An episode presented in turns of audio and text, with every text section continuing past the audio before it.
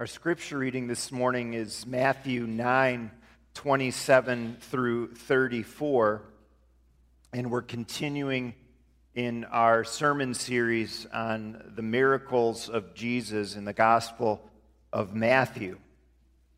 Matthew 9, beginning at verse 27, let's listen to God's holy and infallible word. As Jesus went on from there, two blind men followed him, calling out, "Have mercy on us, Son of David." When he had gone indoors, the blind men came to him, and he asked them, "Do you believe that I am able to do this?" "Yes, Lord," they replied. And then he touched their eyes and said, "According to your faith will it be done to you." And their sight was restored. Jesus warned them sternly, "See that no one knows about this." And then unbelievably, but they went out and spread the news about him over all that region. While they were going out, a man who was demon-possessed and could not talk was brought to Jesus. And when the demon was driven out, the man who had been mute spoke. The crowd was amazed and said, "Nothing like this has ever been seen in Israel." But the Pharisees said, "It is by the prince of demons that he drives out demons." We read at the beginning of our text, as Jesus went on from there, and this is a continuation of the verses just before this, which we read and looked at last week. And last week in those verses just before ours, we saw five marks of miraculous faith, and that was in the healing of the bleeding woman and the raising of the ruler's daughter. Miraculous faith, what I mean by that is a saving faith, a real faith, a living faith, as opposed to a dead or a false faith that the Bible also talks about. The Bible shows that faith is very critical to these miracles happening that we've been reading about. But it's a mistake to conclude that we can get healing miracles too if only we have enough faith. Some churches, some pastors teach that today, but I think they're mistaken. And it's not that God doesn't heal people today. It's not that God doesn't do miracles today. In fact, I think it's very possible that there are a lot more miracles, divine miracles, going on in our lives and in the world than we tend to recognize. But the connection of our faith with miracles is especially about the greatest miracle of all, and that's salvation in Jesus and growing in that salvation. That's what the miracles in the Bible are there to point us to, especially the coming of God's kingdom and the miracle of the coming of God's kingdom into our hearts so that we are saved and so that we can be renewed for life in this world. And so we saw those five marks of miraculous faith last week. We saw that it's inside out, that is, faith starts in the heart. It often comes when we're at the end of our rope in our life, when we're totally desperate, and we realize there's nothing we ourselves can do to change our situation in life for the better. But it doesn't stop there.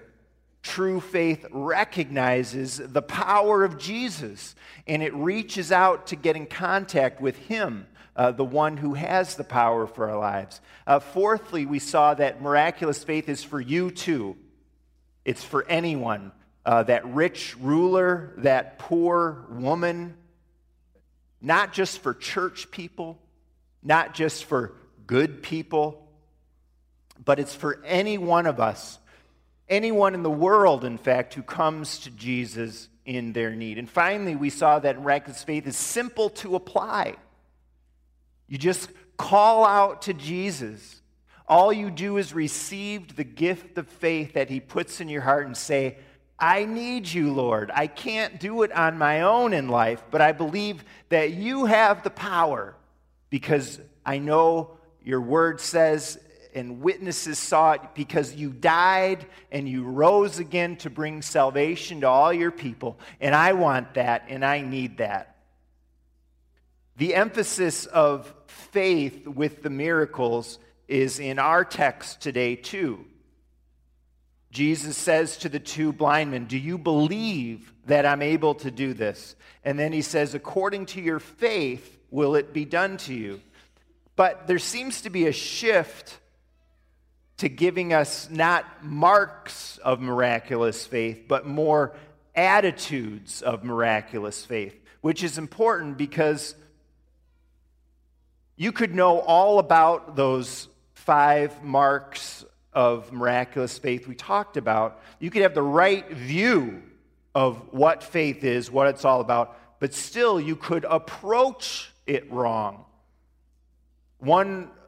I could think of a few wrong approaches to faith. One of them is an entitlement attitude towards the faith and salvation. I deserve it. I'm such a nice person. I'm such a good guy. I've been to church all my life. I mostly do my best to be kind and helpful to others. Of course I'm saved. Obviously. I mean, look at me. And this is the attitude that ancient Israel began to have in Old Testament times. God had chosen them to be his special people, but then their heads got kind of big about that. They began to mistakenly think that there was something great about them that made God love them, that they deserved faith and salvation. They were more deserving than other people in the world, and they forgot that it was all about God's sheer grace. It wasn't about them. It was about God's compassion and grace and mercy. Another poor approach to faith is a doubting approach. Is God really with me or not? And you might say, based on what's gone on in my life, I'm not so sure. You can know the marks of true faith, but doubt that it's really for you. Another wrong approach we might call triumphalism. If I have miraculous faith, that means everything in my life will go my way. Everything in my life will go perfectly well from here on out. Jesus is all-powerful, and that means he will keep me and my loved ones safe always, no illness, we'll be healthy. He'll probably even make sure we got plenty of money. Everything's going to go my way now. That, too, is a wrong approach to faith. Impatience would also be a wrong attitude. When I'm saved, this is thinking, when I'm saved, I'll get all God's blessings now. I want it all, and I want it now. When the reality is that our renewal is a process over time. You know, we read the great apostle Paul still struggled with sin and temptation, and he felt he had a long ways to go in terms of becoming like Jesus. When Christ calls us home or when he returns, then we'll experience salvation in full. But until then, sometimes in the Christian life, it can be like one step forward, a couple steps back.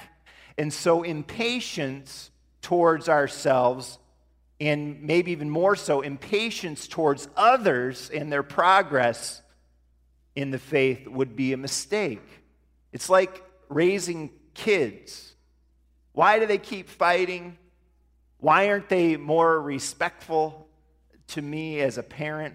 Why don't they eagerly help out around the house? Well, because they're kids.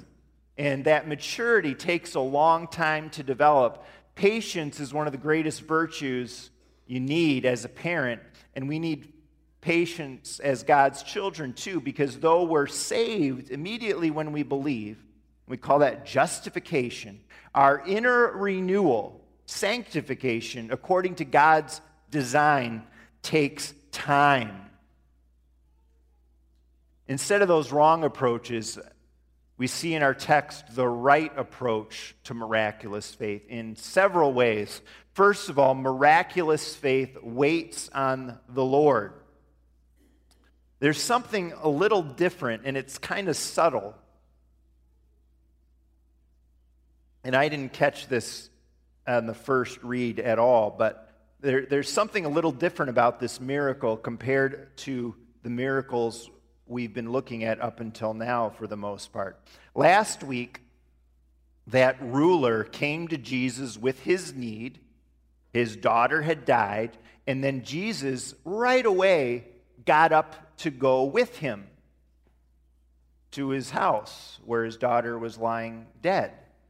On the way there, a woman touched his cloak. Jesus turns to her, commends her faith, and she was healed immediately. Usually people come to Jesus and he stops what he's doing, talks to them, heals them. There's no delay. But here it's different. The two blind men were following him, calling out, "Have mercy on us." But it's clear he doesn't right away turn to them or stop. He does not immediately address them in their need. He keeps going, we read, until he was indoors, and then he talked to them and with them. Then he healed them. In other words, they had the right faith, and we know that because they go to Jesus. They called him Son of David, and that's a messianic title. In other words, it's a title that the Jews used for the Savior God had promised back in Old Testament times and who would one day come and who turned out to be Jesus.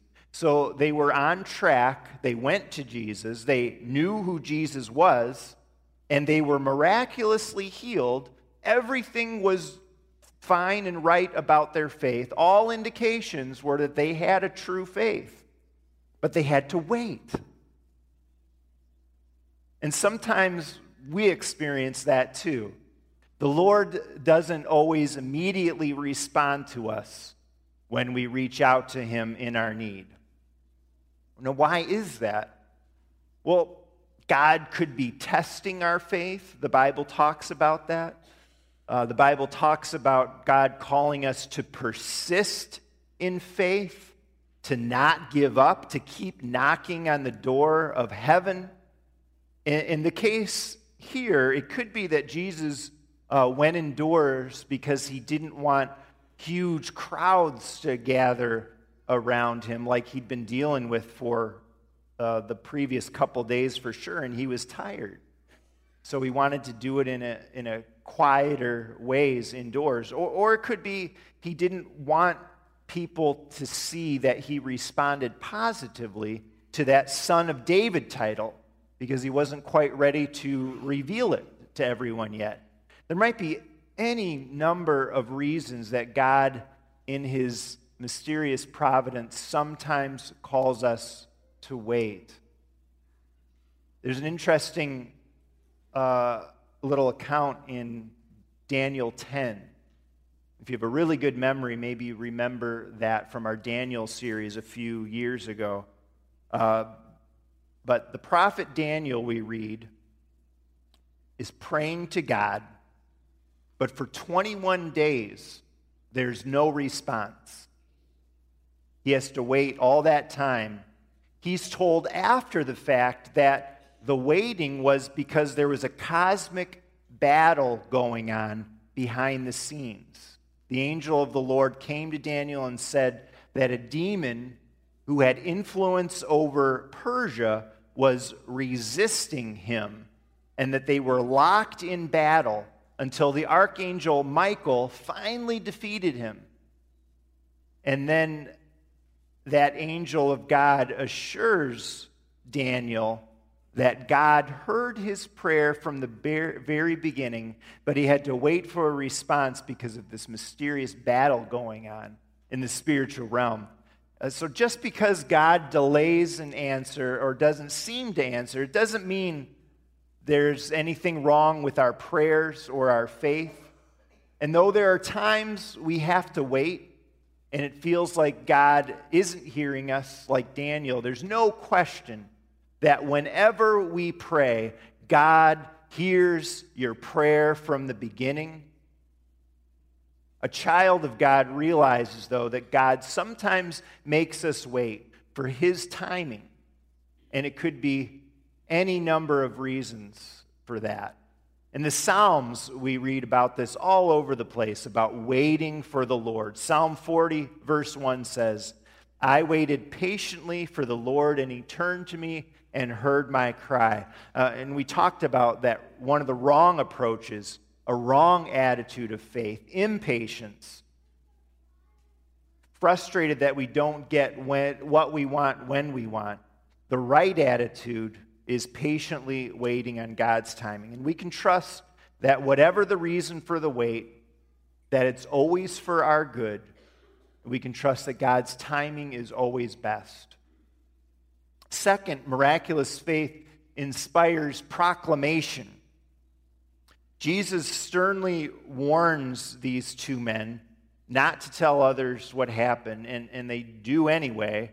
If they know the power of Jesus and who he is, I can't believe that they dared to do that, but they do. And we don't really know why Jesus says don't tell anyone. It could tell anyone. It could be that Jesus didn't want the miracle known, or maybe he didn't want people to know that he was the son of David and know that he was the Messiah. Either way, these guys apparently can't help but spread the word about their miracle. And the Bible doesn't really describe it that way, actually, that it was about their miracle. They spread the news, we read, about him. And so they can't help but tell others about Jesus. And that's true for us too. When the Lord miraculously saves us and changes us and renews us and does wonderful things in our hearts and lives, draws us closer to him, we can't help but spread the word about him. We want everyone to know. And this is the opposite of the entitlement attitude and approach, which says, I deserve Jesus, I deserve salvation. An entitlement attitude in life makes it about you and not others. Instead, true faith is generous and says, friend, what I have is for you too. Thinking of the prophet Jonah in the Old Testament, he wanted to keep salvation for himself instead of sharing it with the people of the city of Nineveh. And his attitude was, let them get what they deserve, those lousy pagan sinners. But that wrong attitude that the prophet of God had changes when you realize the truth, that there's no one who deserves miraculous faith. None of us do either. Sinners that we are, but God is gracious in Jesus. And when that hits you, you want others to know God's grace too. And that fits right in with where Matthew goes after these miracles, if your Bible's still open. He talks about the harvest being plentiful and the workers being few. And the harvest refers to people who need to be gathered into the family of God and to hear the invitation to put their faith in Jesus. And then Matthew records how Jesus sends out the 12 disciples on almost like a little test run of the Great Commission to proclaim Jesus to others. He says, go to the lost sheep of Israel and preach. And soon they'd be called to go beyond that, to preach, to proclaim to all God's lost sheep. And if the Lord cares about the lost sheep of Israel, of the world, so should we. And really, we can't help it when we truly know how amazing it is what God has done for us. We want to proclaim it. We want to share it with others. There's one more attitude of miraculous faith, and that's that it expects opposition. After Jesus drives out a demon, the Pharisees don't deny that the miracle happened, but they say that Jesus is aligned with Satan in verse 34. It's by the prince of demons that he drives out demons. Knowing the scripture, they should have known that this was all of God because those ancient messianic prophecies were being fulfilled before their very eyes. Isaiah 35:5 and 6 read, Then the eyes of the blind shall be opened, the tongue of the dumb shall sing. But they're choosing to reject Jesus. And in previous chapters in Matthew, there were starting to be hints of this hostility by people, by the religious leaders. The people in that region where Jesus sent the demons into the pigs, they were against Jesus. They said, "Get out of our town." When Jesus went into the home to raise the little girls, sending the mourners out, saying she's just asleep, the people laughed at him. Verse 34 that we read is probably the strongest statement yet about the fact that people were becoming hostile to Jesus. And we get more of that when Jesus sends out the 12 in the next chapter. He warns them that people will not listen to them. He says, "Be on your guard. People will flog you, arrest you, you'll be persecuted." And that opposition would steadily increase until the cross. And that ties into what Jesus says in chapter 10 also, "A servant is not above his master." In other words, because Jesus will be opposed and is opposed, we should also expect opposition. And so if you experience spiritual warfare in your life, it's not a sign that your faith is false or weak. It's more likely a sign that you have real, miraculous faith. The devil does not bother people who are coasting along in their spiritual life, not seeking to grow. But he does get after people who are actively, persistently using that gift of God's faith to reach out to Jesus and to know him more and more. Satan attacks people who are being changed in their hearts. And so if you find sometimes that discouragement sets in your life and in your Christian walk, if you experience roadblocks, conflicts to getting to worship with your family, distractions that keep you away from prayer and personal and family devotions, don't be surprised. Satan attacks people who are seeking to live in faith. And that's true of churches too. A church that is really doing something, well, that really bothers Satan. And he'll do whatever he can to disrupt it. And that can happen, that disruption and opposition to a church can happen in all sorts of ways. It can happen through causing people to grumble and mumble, and he can create lack of unity. One of the things I think of in our own church in recent years is even while we've welcomed any number of new people to join us, so many, and you probably noticed this, of our most active and involved members have moved out of state. I did, in 5 minutes, a quick count. It's around 90 people.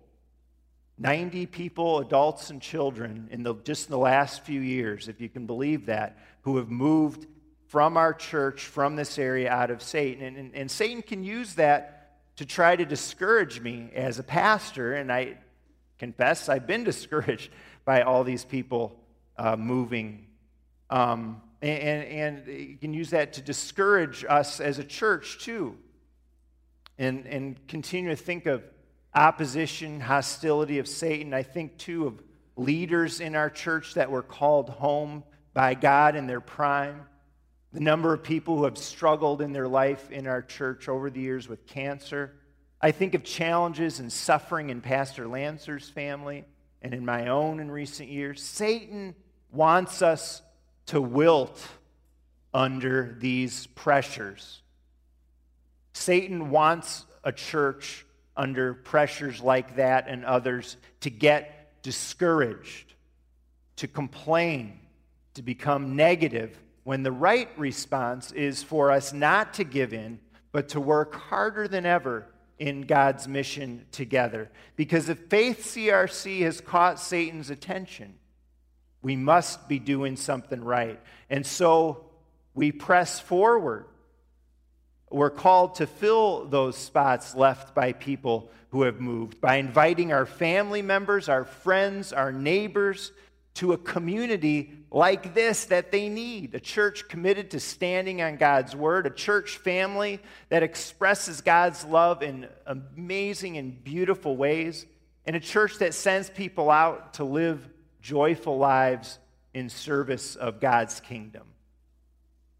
Hell does its worst with the saints, said one believer who experienced a lot of hardship in his life.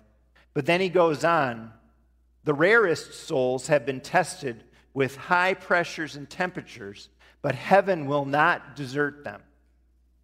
And so we can expect challenges, but God won't let us go. God will not desert us. Jesus says to his disciples, in the next chapter, after warning them about the opposition, and he says it to you and me today too, do not be afraid.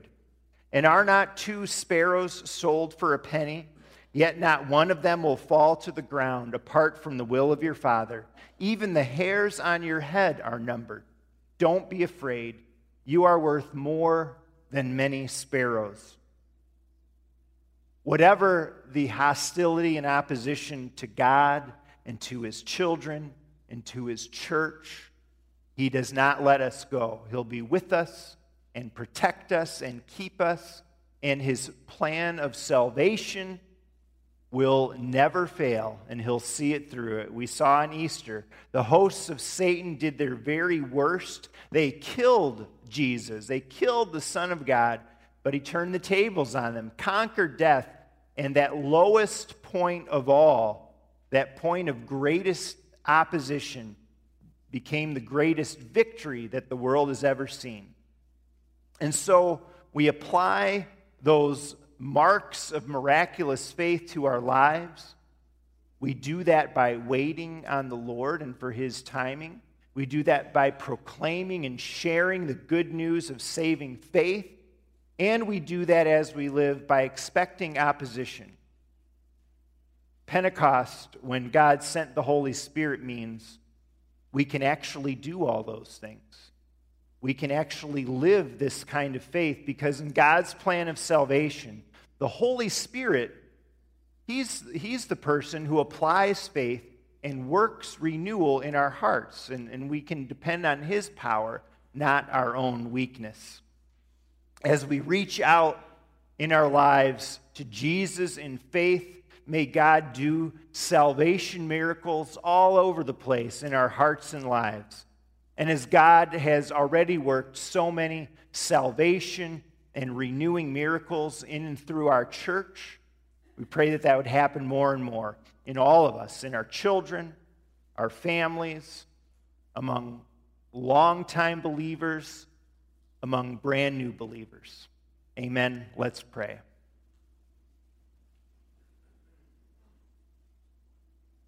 Heavenly Father, make us more and more a people of faith, and not some dead, boring, stagnant faith, but a strong faith, a miraculous faith, a faith that we read about in your word, a faith that you give us, you put in our hearts ourselves.